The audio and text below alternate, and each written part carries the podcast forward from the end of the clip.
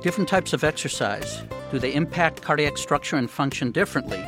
And how might this impact our approach to our patients as we give them an exercise prescription? You are listening to ReachMD XM 157, the channel for medical professionals. Welcome to the Clinicians Roundtable. I'm Dr. Lee Friedman, your host, and with me today is Dr. Aaron Baggish from the Massachusetts General Hospital Department of Cardiology in Boston. Thank you so much for being with us, Dr. Baggish. My pleasure. Dr. Baggish and I are going to be talking a little bit about the exercise prescription, and possibly pertinent to this is a very exciting study that Dr. Baggish has published in the Journal of Applied Physiology. Dr. Baggish, can you summarize what you did with the study and what it showed? So basically, the study was conducted in a group of university aged athletes to look at the impact of 90 days of exercise training on heart structure and function. And what we found that's probably of most relevance to your audience is that cardiac changes occur in as short a period as 90 days, and they are truly sport specific.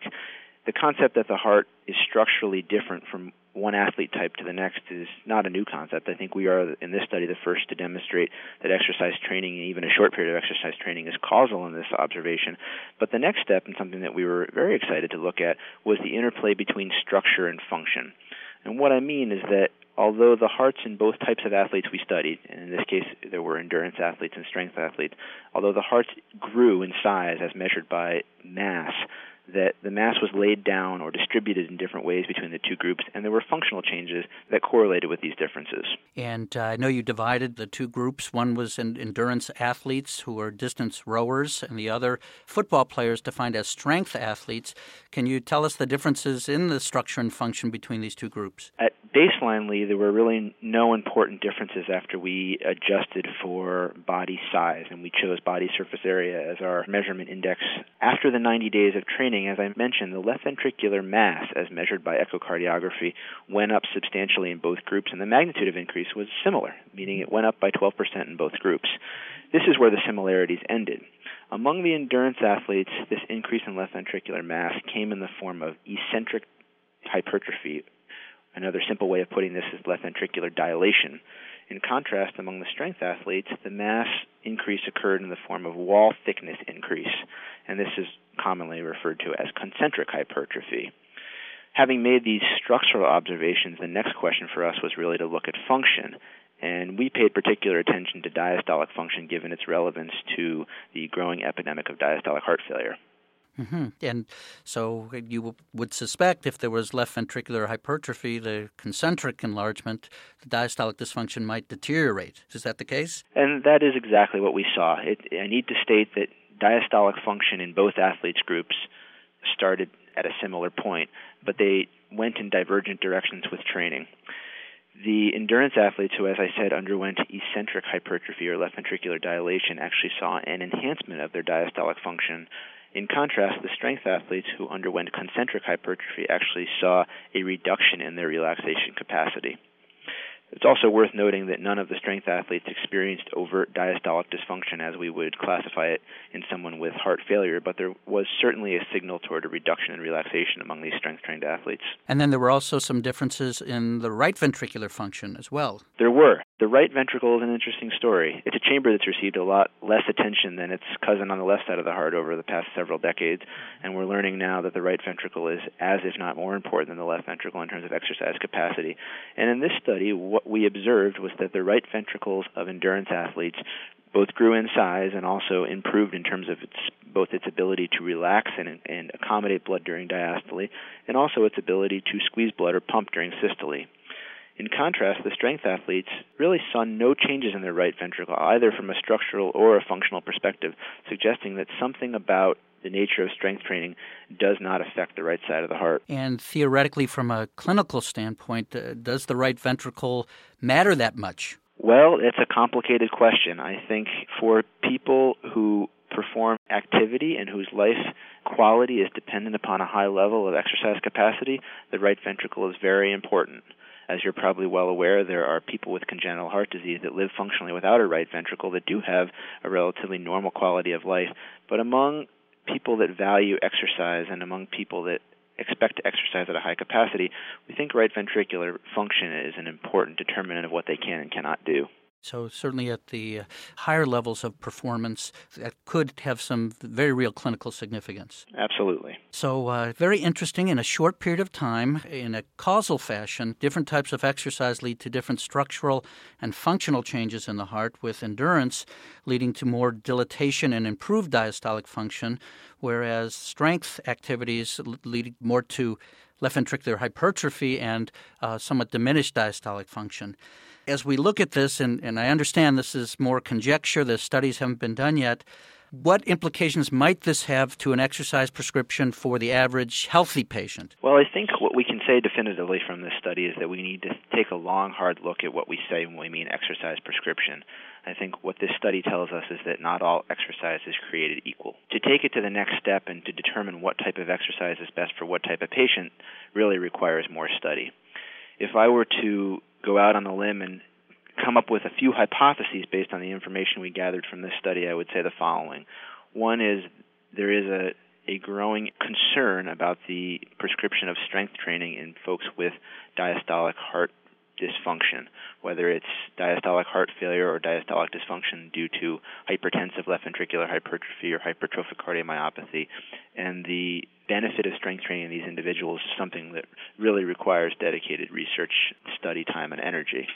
Endurance training seems to be less concerning regardless of which group you look at, but we need to think long and hard about how to put those two together into the most appropriate exercise prescription for a given individual. So, this might uh, lend some support to the idea that people who have some impairment at baseline of their diastolic function should be careful about strength activities. I think that that's that's the, the question from a scientific perspective that we need to turn our attention to next. I don't think we're at the point where those of us that are practicing clinical medicine on a day-to-day basis can now definitively tell our patients with diastolic heart failure that strength training is bad. I think we need to be vigilant in terms of our pursuit of this from a scientific perspective and do the studies necessary to ask that question but it's certainly based on what we saw in these healthy, highly functional people, does suggest that strength training may in fact not be good for diastolic function. If you've just tuned in, you're listening to the Clinicians Roundtable on ReachMD XM 157, the channel for medical professionals. I'm Dr. Lee Friedman, and with me today is Dr. Aaron Baggish from the Department of Cardiology at Mass General in Boston.